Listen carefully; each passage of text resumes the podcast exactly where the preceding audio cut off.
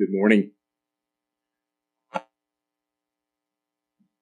You know, as I uh, look out at six people um, this morning, um, I'm I'm just so eagerly longing for us all to, gather together. And I so look forward to that day, and, and let's make this our, our our regular, steadfast prayer that the Lord would indeed be able to bring us all together again soon. This morning I'm going to be preaching from Luke chapter 11, uh, verses 45 to 54. But uh, it's really part of one passage. It begins back at verse 37. So I'm just going to read the, the whole passage. Uh, Luke 11, 37 to 54. While Jesus was speaking, a Pharisee asked him to dine with him. So he went in and reclined at table.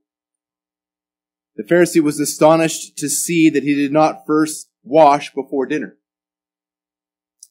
The Lord said to him, Now you Pharisees cleanse the outside of the cup and of the dish, but inside you are full of greed and wickedness. You fools! Did not he who made the outside make the inside also? But give as alms those things that are within, and behold, everything is clean for you. But woe to you, Pharisees! For you tithe mint and rue and every herb, and neglect justice and the love of God.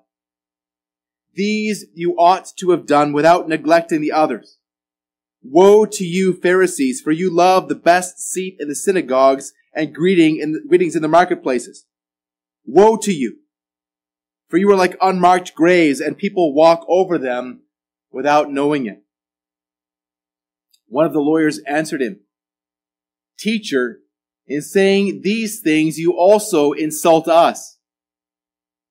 And he said, Woe to you lawyers also. For you load people with burdens hard to bear, and you yourselves do not touch the burdens with one of your fingers. Woe to you! For you build the tombs of the prophets whom your fathers killed. So you are witnesses, and you consent to the deeds of your fathers, for they killed them, and you build their tomb. Therefore also the wisdom of God said, I will send them prophets and apostles.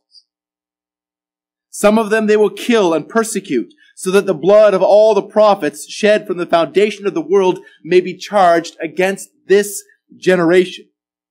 From the blood of Abel, the blood of Zechariah, who perished between the altar and the sanctuary. Yes, I tell you, it will be required of this generation. Woe to you lawyers, for you have taken away the key of knowledge. You did not enter yourselves, and you hindered those who were entering.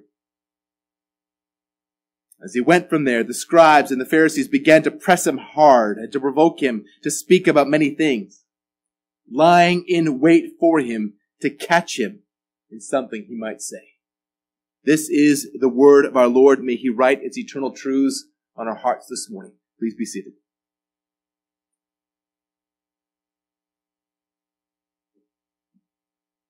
Let's pray again together. Sovereign God, we praise you for your holy word. For your word is truth.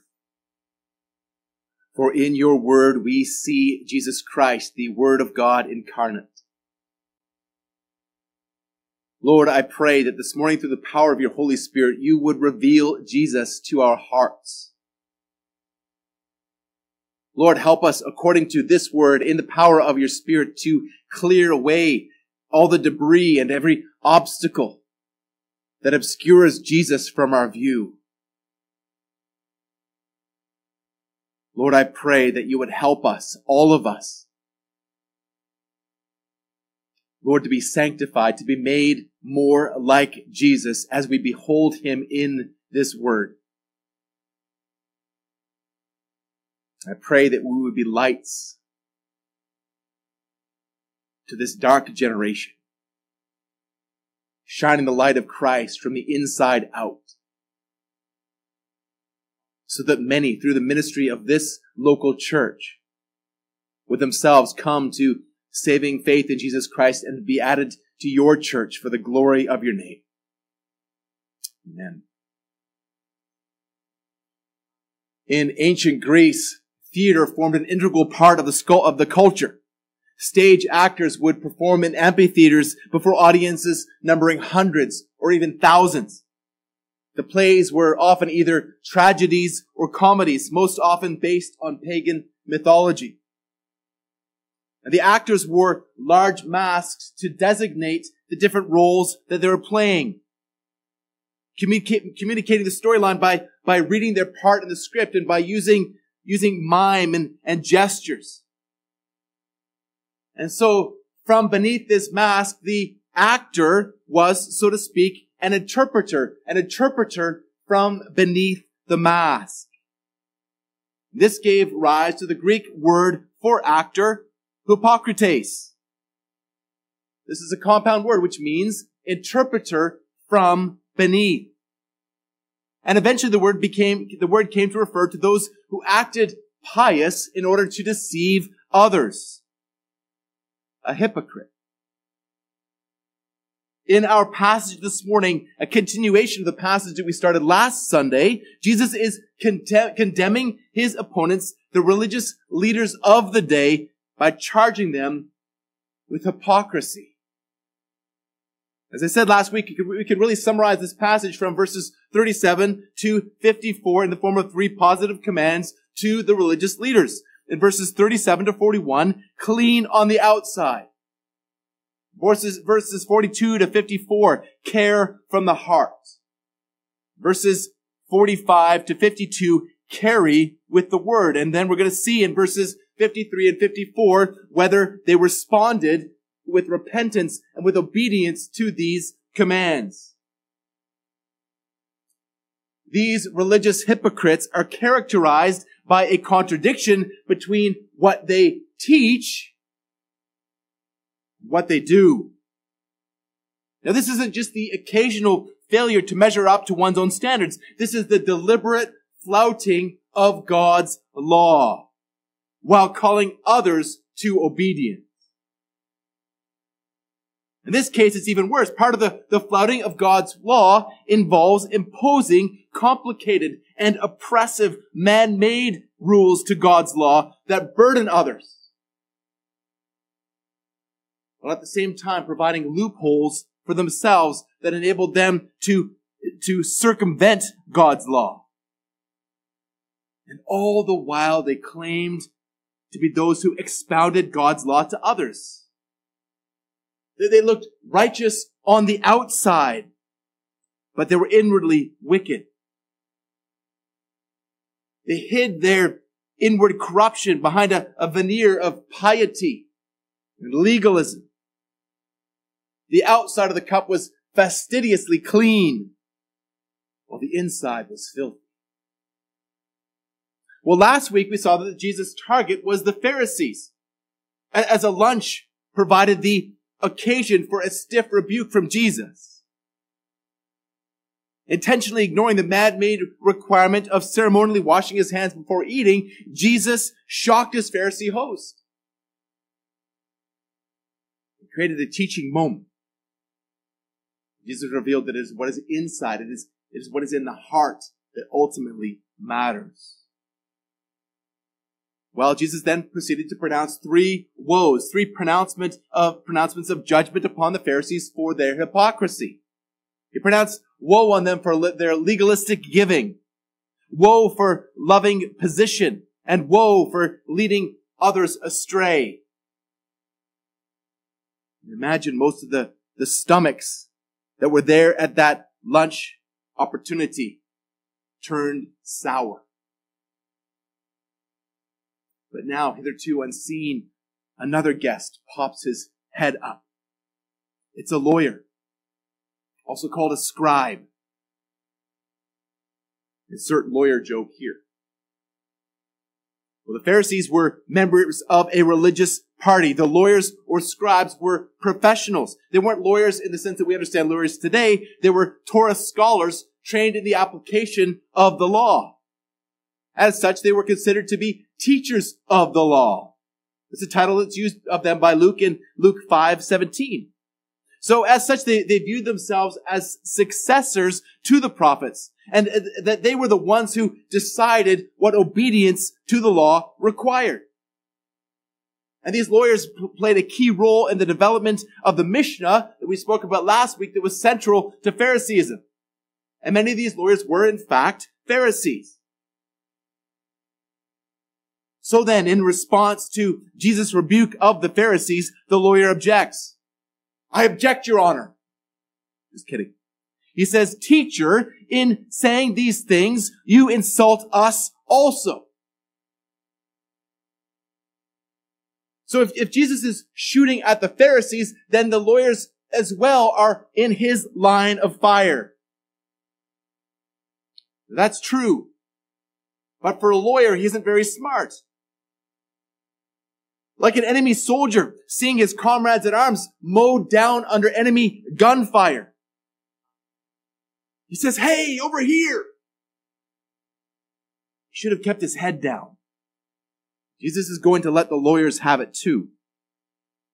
Just as he's pronounced three woes on the Pharisees, he now pronounces three woes on the lawyers.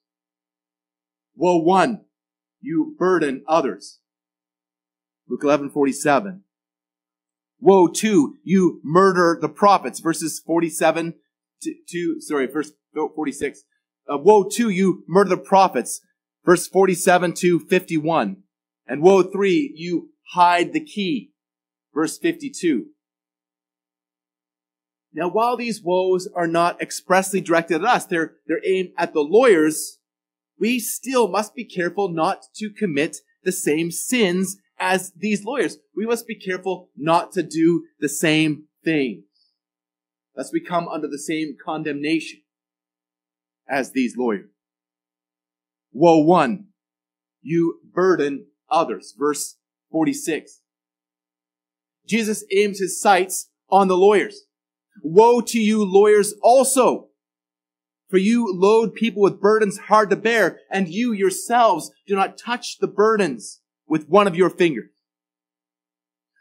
In their, in, in their interpretation of the law, the lawyers were adding to the law with the Mishnah. This, this system, or complex system of, of man-made laws that bound people to attempts to works-based righteousness.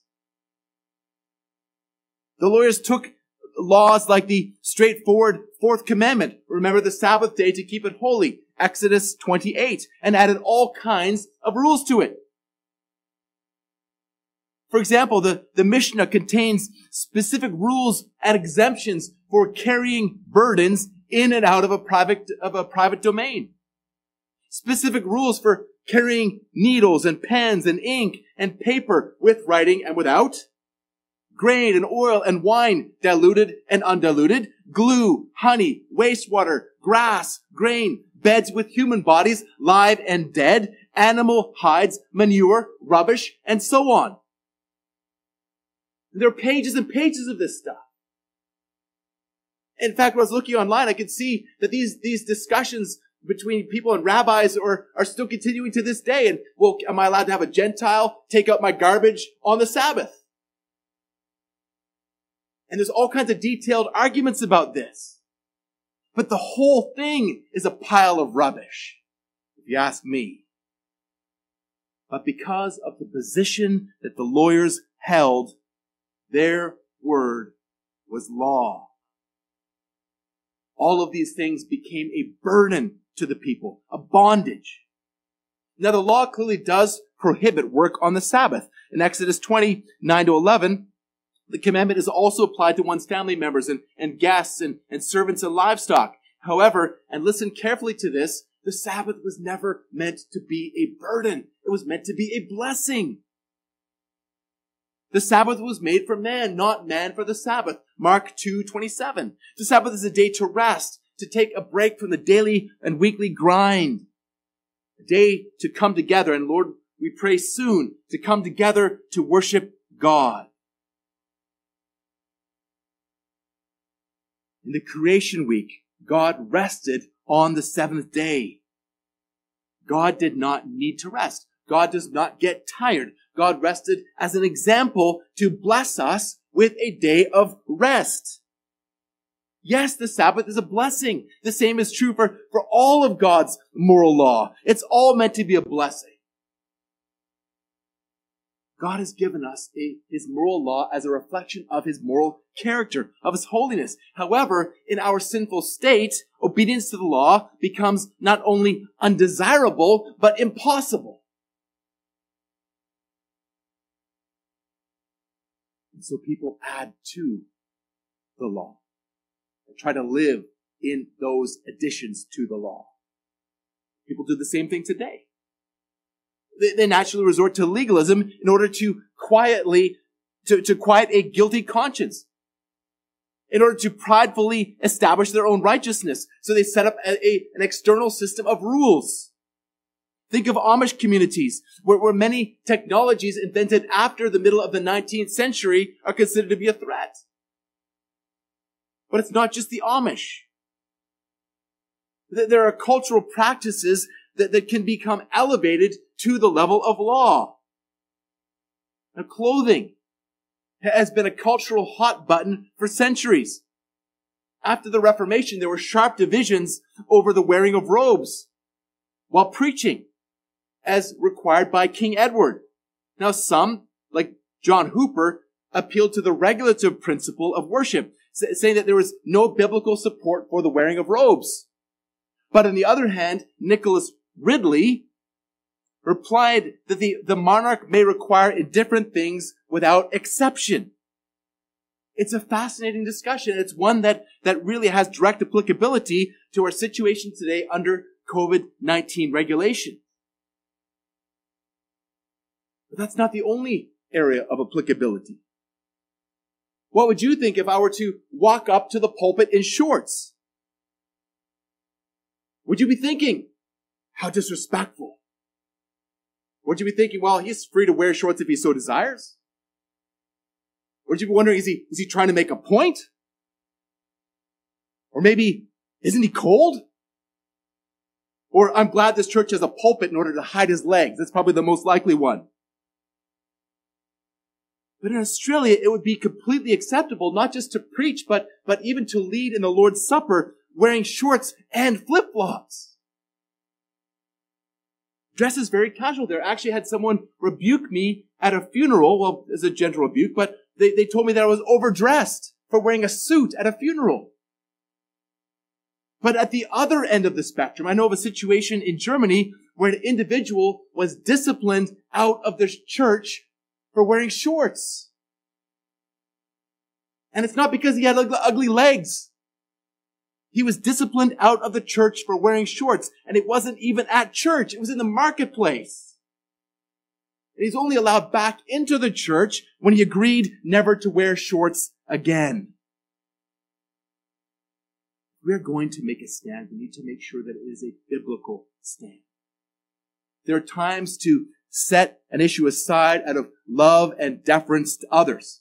In Galatians, for example, the apostle Paul goes to the wall against the Judaizers who were undermining the gospel, saying you cannot be a Christian unless you are circumcised. But in Acts 16, however, Paul has Timothy circumcised so as not to unduly offend the Jews he was trying to minister to. D.A. Carson offers a, a, modern application of this within the issue, issue of alcohol. In many parts of the American South, for a significant portion of the church, any consumption of alcohol at all is considered a serious sin.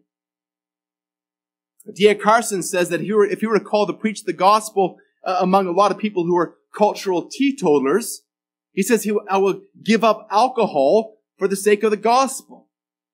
But if they start saying you cannot be a Christian unless you drink, uh, uh sorry, unless you, you cannot be a Christian and drink alcohol, he'll reply, pass the port. Or I think I'll have a glass of Beaujolais with my meal. Because it's an undermining of the gospel.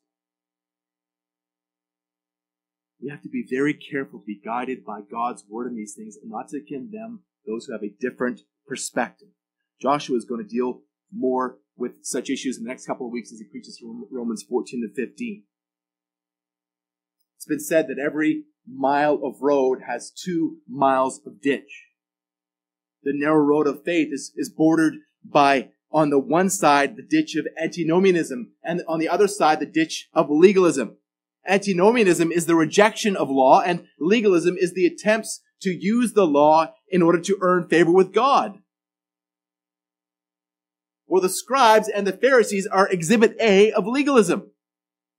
Those who spent so much time teaching others about the law, added to the law.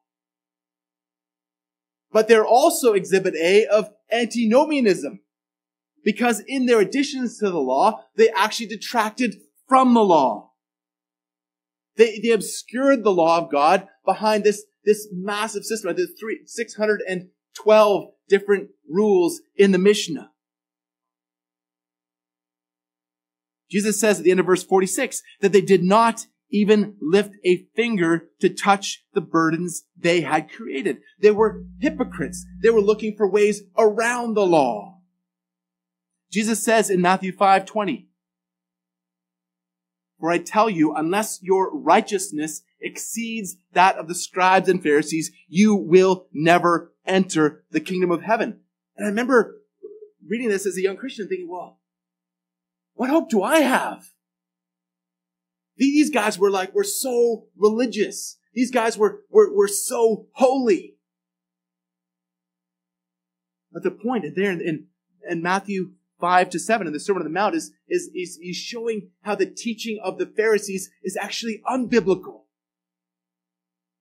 That the system of rules and laws was not the Bible. So he keeps on saying, you have heard it said, but I say to you. He is showing himself to be the interpreter of the law, not these lawyers. These lawyers created and looked for legal loopholes in order to avoid the law. Listen to what the Mishnah says about the Sabbath. One who carries out an object into the public domain on Shabbat, whether he carried it out in his right hand or in his left, whether he carried it in his lap or on his shoulders, he is liable.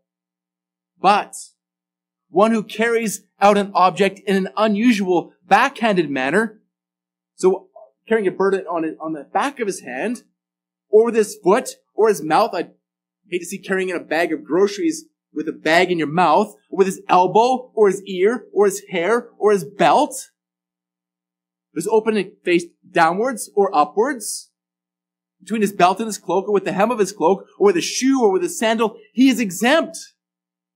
He's exempt from the law because he did not carry it out in the typical manner of those who carry. This is foolishness.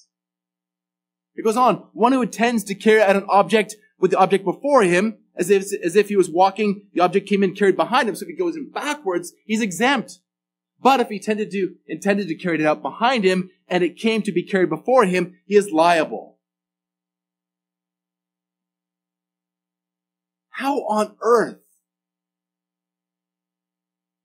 could people be expected to, to perform these laws? They're completely unbiblical.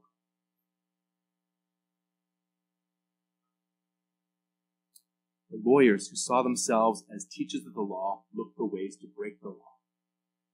But the problem was never with the law. Paul says in Romans 7:22, "For I delight in the law of God with my inner being." And he goes on in verses 23 to 25, "But I see in my members another law, waging war against the law of my mind and making me captive to the law of sin that dwells in my members." So you see what he's saying there? He's, because of his, his corruption, because of total depravity, is unable to keep the law. Even as a believer, because his heart has been changed to delight in the law of God in the inward man. He concludes, Wretched man that I am, who would deliver me from this body of death? Imagine if Romans 7 ended there. Wretched man that I am who will deliver me from this body of death? Imagine if, we didn't have the answer to that question. The Pharisees did not have the answer to that question. The lawyers did not have the answer to that question. But Paul praise God, has the answer to that question. And we, praise God, through the apostle Paul, have the answer to that question. Romans 7:25. Thanks be to God through Jesus Christ, our Lord. Paul's failure to keep the law showed him his need for Christ. Our failure to keep the law, not the law of the lawyers, not the Mishnah, but the law of God shows us our need for Christ. Jesus Christ did not come to abolish the law, he came to fulfill it. He came to satisfy its moral requirements in perfect obedience. Matthew 7, sorry, Matthew 5, 17 to 19. Through faith, Christ's perfect obedience is credited to our account. Yet, that does not mean we are free to disregard the moral law. Far from it, we are now free to obey the law in love and worship of God.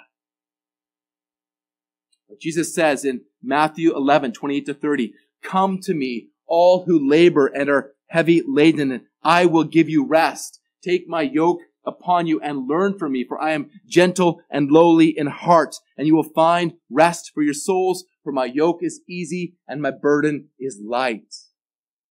The lawyers came to heap burdens upon people, but Jesus came to remove burdens by carrying them himself.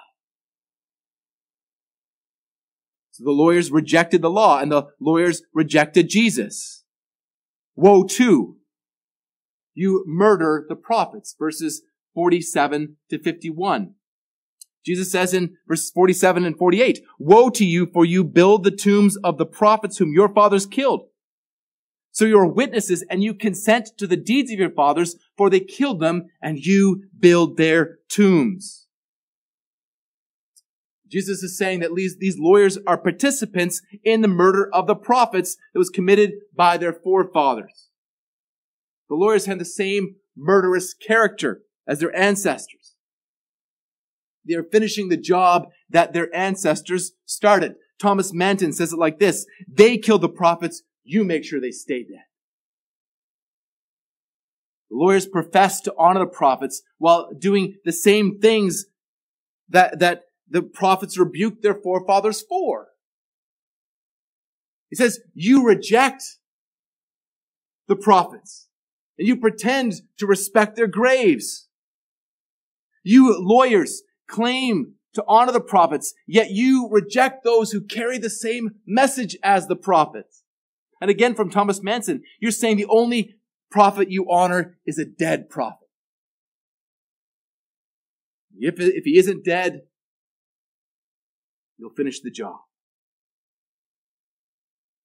Verses 49 to 51, Jesus explains that, that God, in his wisdom, sent prophets and apostles to deliver the word of God, but some were killed and some were persecuted.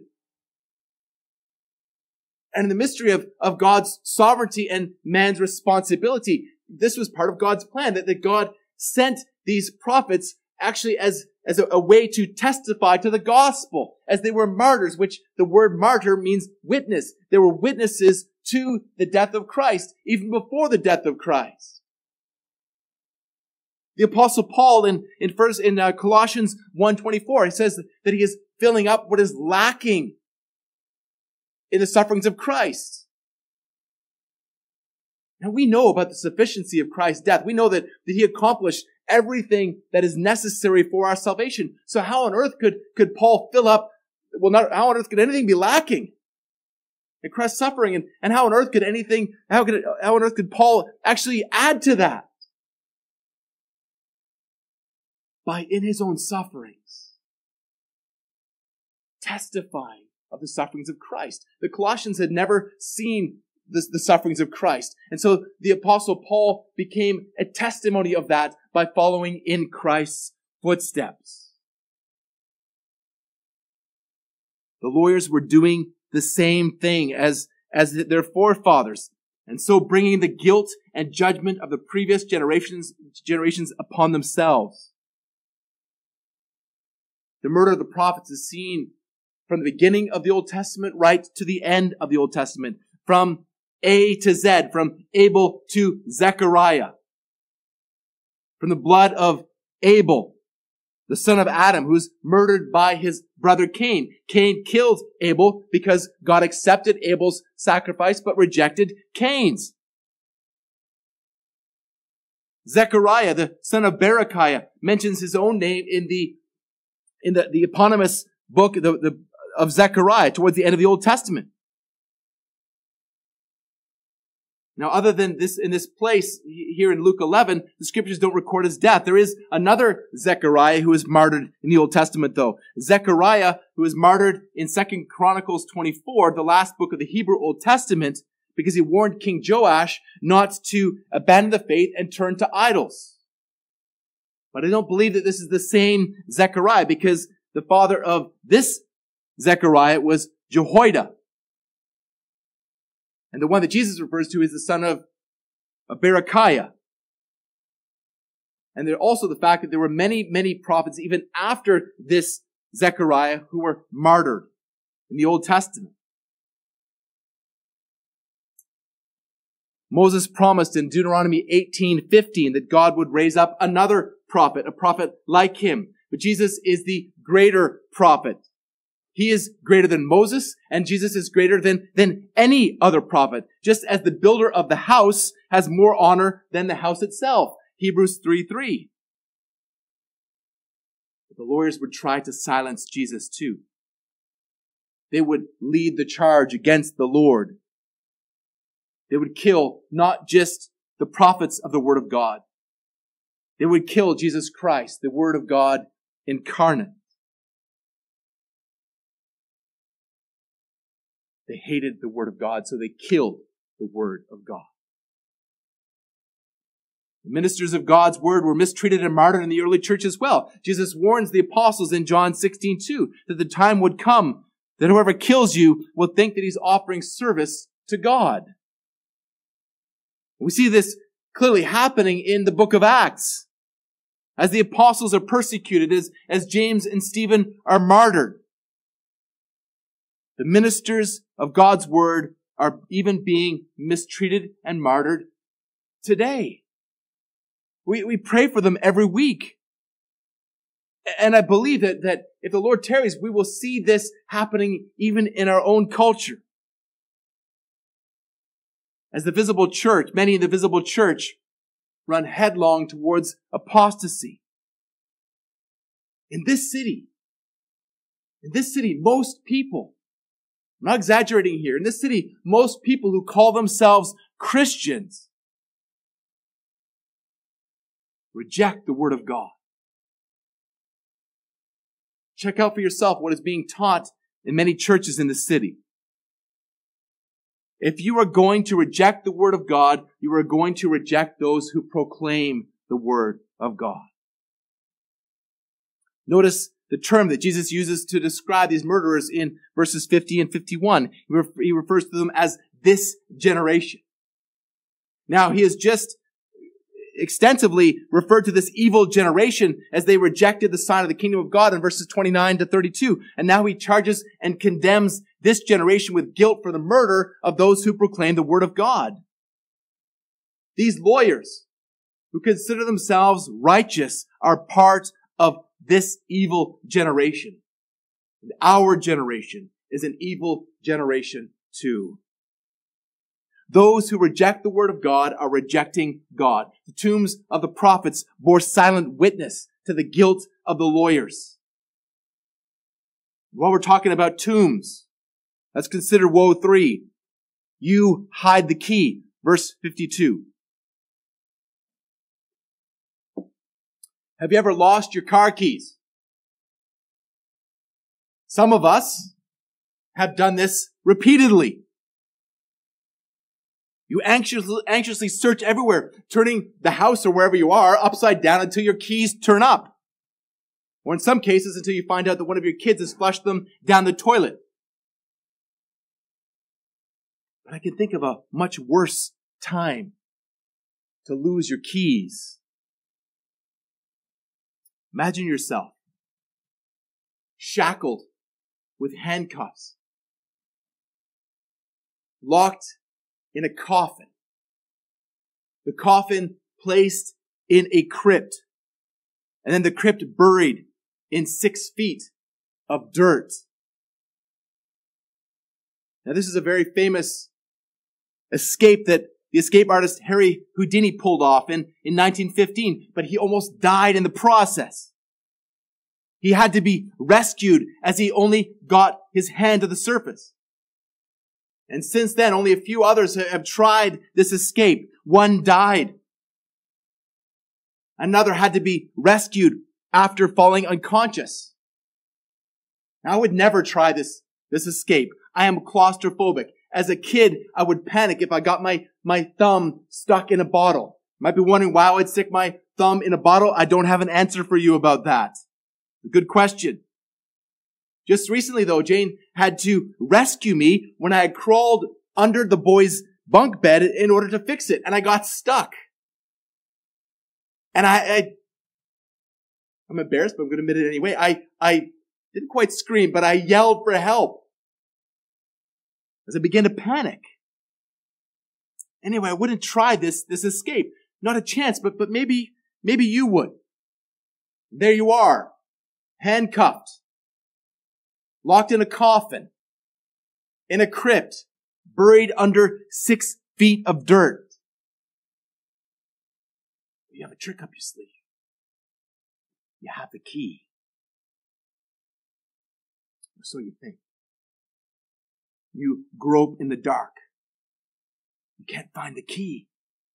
Frantically, you now claw at your shirt, seeking in vain to try to find the key. The air is starting to get stale as you suck in the last of the oxygen in that coffin. The last sound you hear is the sound of your own voice screaming for help as you pass into unconsciousness and breathe your last. Now, many people, present company included, would consider being buried alive as probably the one of, or one of the most horrific ways to die. For the lawyers and those influenced by their teaching, the predicament is much worse. It is infinitely worse. Once the person in the coffin dies, they're dead. Their body might not escape the coffin, but their spirit will. But for those apart from Christ, those who die in the second death, there is no escape. Questions 42 and 43 of the Baptist Catechism describes their plight. Our, our kids have been memorizing question 42 that this past week. It's, it's very sobering. Question 42 of the Baptist Catechism. But what shall be done to the wicked at their death? The souls of the wicked shall at their death be cast into the torments of hell, and their bodies lie in their graves till the resurrection and judgment of the great day. And question 43. What shall be done to the wicked at the day of judgment? At the day of judgment, the bodies of the wicked being raised out of their graves shall be sentenced together with their souls to unspeakable torments with the devil and his angels forever. These are the horrors that await all who reject Jesus Christ. These lawyers and all who attempt to establish their own righteousness apart from Jesus Christ. So Jesus continues his, his condemnation in verse 52. Woe, to you lawyers, for you have taken away the key of knowledge. You did not enter yourselves, and you have hindered those who were entering. Rather than open the Bible to teach people from the Word of God, they shut the Bible tight by rendering its meaning indecipherable. The lawyers are supposed to teach the meaning of the law, but they instead concealed its meaning. The, the lawyers should have been teaching people the truth, but they were hiding it. The lawyers didn't have the key themselves, and they hid the key from others. Well, what then is the key of knowledge? Well, the key isn't ultimately a what, but a who. Jesus Christ is the key to the scriptures. Jesus Christ is the hope of the patriarchs. He is the point of the sacrifices. He is the king of the kings. He is the glory of the proverbs.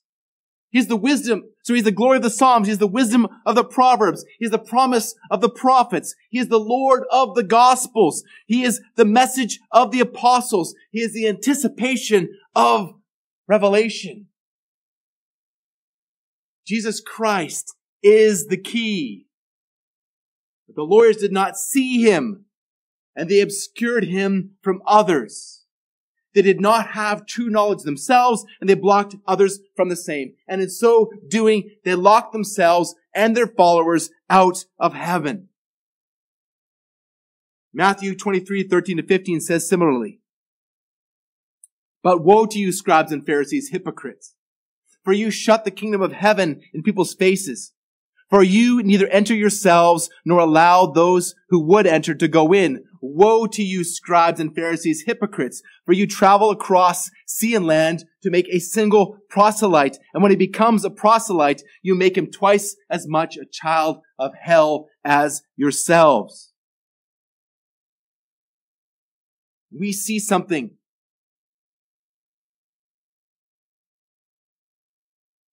similar. So many churches today that do not teach the whole counsel of God's word. They have substituted God's word with man's wisdom, where psychology and pragmatism dominate. And others where the, the so-called word faith movement has replaced true faith and the word of God is twisted in an attempt to justify and sanctify selfish desires. And others, social justice is set up as a new law, a new works righteousness. But Jesus is absent from it all. The key has been hidden by teachers who promote these things. But we can't just think about those out there or doing it out there. We can easily hide the key as well. We do so when we ignore the word or view it lightly and never actually read or study it ourselves or do not do the same for our families. Or possibly even worse, when we, we twist God's word in order to make it say what it doesn't say. We also can hide the key from ourselves, from our families, and from others we influence. So three woes, three very clear pronouncements of judgment on these lawyers. How do they respond? Do the Pharisees and the lawyers repent? Do they clean on the outside? Do they care from the heart? Do they carry with the word? No. Quite the opposite. Instead, they sought to catch with many questions. Verses 53 and 54. As Jesus left the house, they tried to entrap him. They tried to catch him in his words. They followed him. They interrogated him, asking him many questions in order to try to trip him up. Like expert crown attorneys, they were cross-examining Jesus, trying to get him to, to slip up so that they could bring some accusation against him and so bring him for corporal and capital punishment. Now, the word that is rendered catch here is, is used of, of hunting wild beasts, like, like a cruel spring trap. They tried to trap Jesus. But think of the wicked irony of trying to trap the word of God with the word of God. They couldn't. So they had to resort to all of this extra biblical material in order to try to condemn Jesus. And so as Jesus leaves this house, hostility is ramping up and we're being given insight as to why the Pharisees and the lawyers taught and believed a false religion. Those who claimed to worship God hated God. Jesus has just given his appraisal of the religious authorities. Their disapproval of his failing to wash his hands before eating becomes the a, key in the a major source of contention, of contention between them and Jesus. Jesus is the truth and the way and the life, but they are hypocrites. They are death. Those who are supposed to be pointing people to God are obstacles to true faith.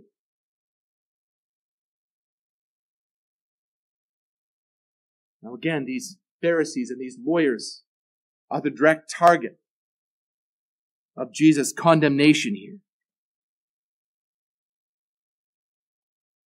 But all of us have to admit that there are times that we too are hypocrites. There are times that, that we too act in opposition to what we know and, and believe to be true.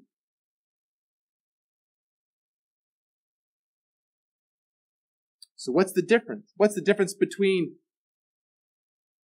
those hypocrites and these hypocrites? Well, the difference between these hypocrites and you and me is not the lack of hypocrisy. Again, we can all be religious hypocrites at times. Are, you a good actor? Or rather, are you a bad actor trying to look good? Maybe you're able to convince others, friends and associates and coworkers and neighbors that, that you are a good person by your outward displays of piety. What do those closest to you say about your character? What does your family say about your character? What does the Lord say about your character? Is your cup only clean on the outside? Maybe.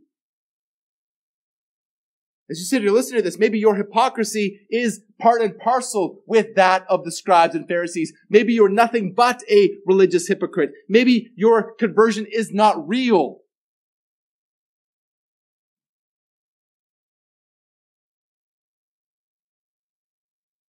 What is the difference between these religious leaders and a Christian?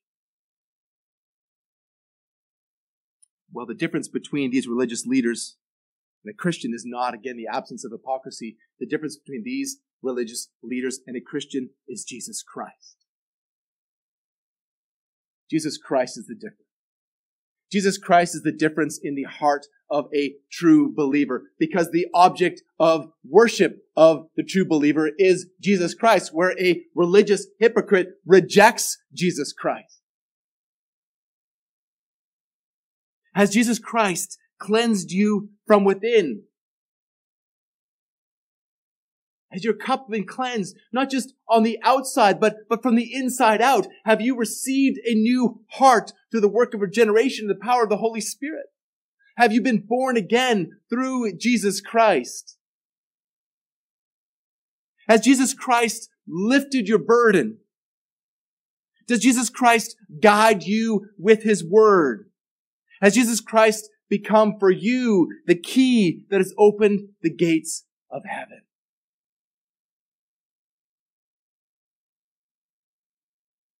May every hypocrite who is hearing this right now, myself included, may we all flee to Christ who saves even hypocrites by his grace and for his glory. Let's pray together.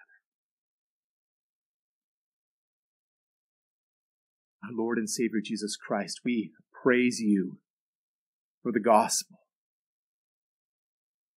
Lord, we confess that we fail, that we sin, that we too easily act um, in, in contradiction to your word, in contradiction to you.